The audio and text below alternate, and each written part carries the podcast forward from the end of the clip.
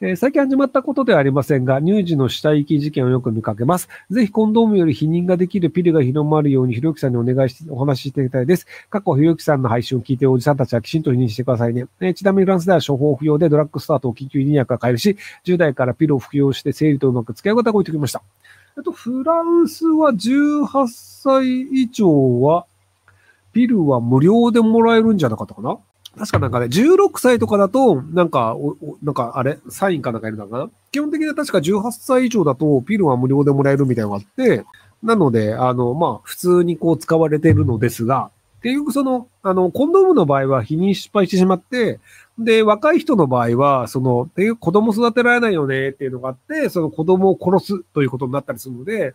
なので子供を殺すぐらいだったら、ピル配った方がいいよねっていうのが割とフランスの考え方なので、なので、まあ、あの、ピル飲めるんだったら飲んだ方がいいと思うんですけど、日本だと保険を適用して月に2000円だか3000円だか。で、あの、まあ、えっ、ー、と、世界で一番多く飲まれているピル、あの、薬っていうのはピルだと言われてるんですけど、で、あの、基本的にはその、お医者さんの診断なんか別に最初にもらえばあとはいらないよねってなるんですけど、ただ、その産婦人科の人がお金を儲けるために、日本でピルをもらう場合は、えっと、その産婦人科の人に一応顔を見てじゃないともらえないっていうルールにしてあるんですよ。なので、別にあの薬局で普通に買えるようにすればいいんじゃねえかなって僕は思うんですけど、一応産婦人科の仕事が減ってしまうので、要はその、あの、ピルが大量に買えるようになると産婦人科の仕事減るじゃないですか。なので、産婦人科の診察がないとピルが買えないというルールにすることで、産婦人科の仕事を、あの、なんとか維持し続けてるっていう、あの、割とその日本医師会的なところの策略なんじゃないかなと僕は思ってるんですけど。なので、あの、この問題をどう解決するかっていうと、まあ、日本医師会が献金をしている自民党がそういうルールでやってたりするので、なので、あの、あんまり変わらないんじゃないかなと思います。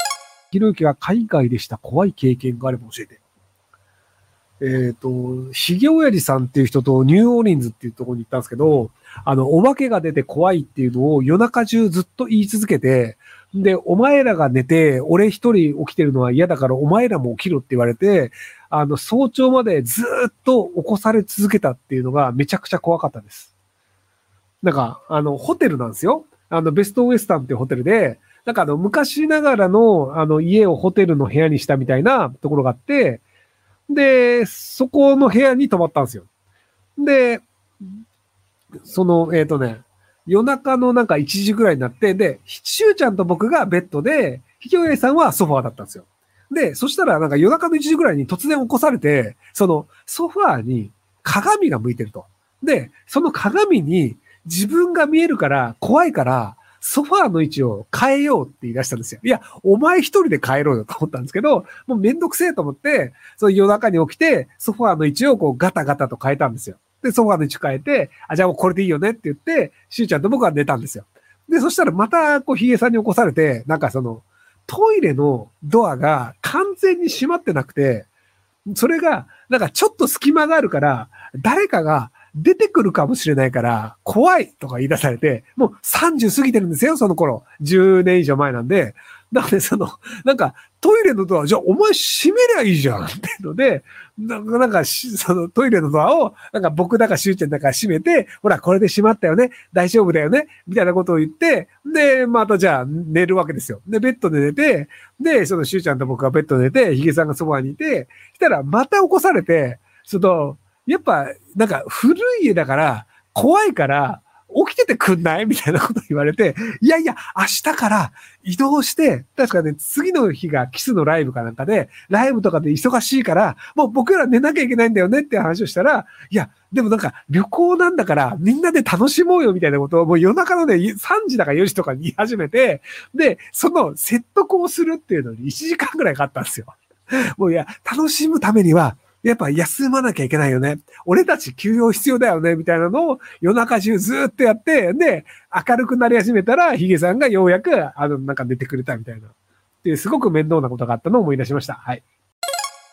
えー、大人の関係の人で家で彼を待っていると、彼が他の女性を連れて帰ってきてバッティングしました。1ヶ月ほど私が連絡しなかったので来ないと思っていたそうです。そしてその彼は奇妙な事業家集団に入っていて、勧誘やセミナーに忙しい、どこが魅力かわからない男性です。けど何より彼の顔が私のタイプで、なかなかさようならができません。ひろきさん、活をください。別にお金払ってるわけじゃないんだったら、あの、セフレとして都合がいい時だけ付き合えばいいんじゃないですか。なので、何の問題もないんじゃないかなと思いますけども。えー、難聴を直したいです。無理だと思いますが、何かアドバイスありますでしょうか？別に補聴器を使えばいいんじゃないの？要はその、あの、目が悪いです。遠くが見えるようになります。なりたいです。メガネかければいいんじゃないの？っていうのと一緒で、あの、世の中に補聴器という、あの、文明の力があるので、補聴器さえあれば何の問題もないので、補聴器つければいいんじゃないかなと思うんですよね。目が悪いんだったらコンタクトレンズつければいいし、耳が悪いんだったら補聴器つければいいので、なので、あの、文明の利器を使えばいいのではないかと思います。えー、35歳女性産業保健師、先月4年、先月4年付き合った彼との子を妊娠していることが発覚しました。しかし相手はまだ子供は無理、中絶してほしいと言っています。私は出産したいです。えー、私は年収550万、相手は医者なので、強制認知されたら月に10万もらえます。ですが私の両親は望まれてない子供はかわいそう。子育て一人は大変だし、初期中ですし、結婚相手を探して子供を連れてにます。未婚新間で埋めよいって考えはもうすぐでしょうかあ、全然問題ないです。むしろ大儲けです。あの、シングルマザーで暮らしてる人がいっぱいいるんですよ。で、シングルマザーで暮らしている、プラス月20万ってめちゃめちゃ楽ですよ。なので、で、35歳っていう年齢も考えると、あの、新しく付き合って子供作ってっていうのがうまくいかない可能性もあるんですよ。ところがどっこいい。今子供産んで、で、年収400、550万で、さらに月200万で240万入るから、年収800万コースですよ。790万だけどね。なので、全然問題ないと思うので、いや、むしろラッキーって話だと思うので、あの、お子さん産んでください。あの、で、幸せにシングルマザー生活をすればいいんじゃないかなと思います。あのね、シングルマザーだと、いろんなその、あの、社会的なその福祉だったりとかで結構恵まれてるんですよ。シングルファザーに比べると。なので、あの、恵まれているにもかかわらず、お金は超あるっていう状態なので、すげえ問題ないんじゃないかなと思いますけど。なので、あの、さっさと子供を産んじゃえばいいんじゃないかなと僕は思います。えー、コミュ障でチャットレディをしています。人と直接話さなくていいので仕事になってますが、リアルで人と話すと人の会話内容をうまく理解できないです。それにこの仕事を長くやってるせいか、リアルでのコミュニケーション能力が下がったように感じます。どうすればコミュ障を直せますか？えっと、仕事は仕事でチャットレディはチャットレディでいいので、なので、なんか出会い系サイトとかで適当に人を見つけてデートする癖つければいいんじゃないですか。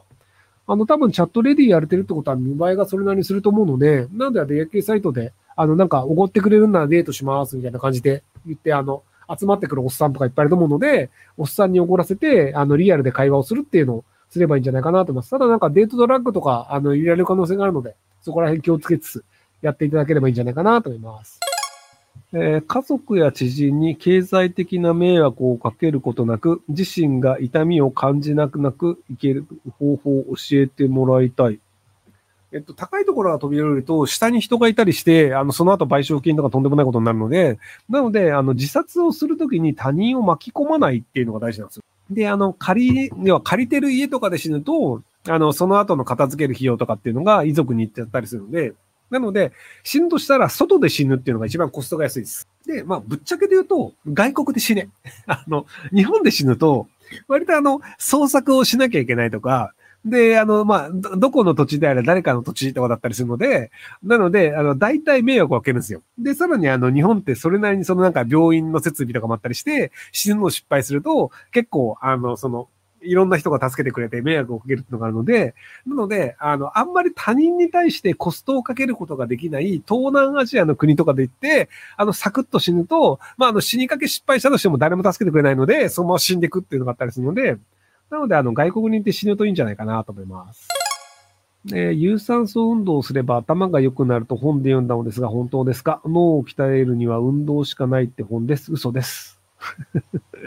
えっと、あの、まあ、その、えっと、酸素がないと頭が回らないので、なので酸素は重要だよねっていうになるんですけど、あの、世界頭がいい人ランキングでいくと、あの、スティーブ・ホーキンスさんっていう人が多分トップ100ぐらいには上がってたと思うんですよ。要はあの、一応超紐理論周りとかやってたと思うんですけど、で、スティーブ・ホーキンズさんっていう人が、あの、指先と首から上だけしか動かせない人なので、有酸素運動とか、マジ不可能な人なんですよ。なんですけど、めちゃくちゃ頭がいいんですよ。なので、頭がいいかどうかと運動できるかどうかは関係ありません。以上です。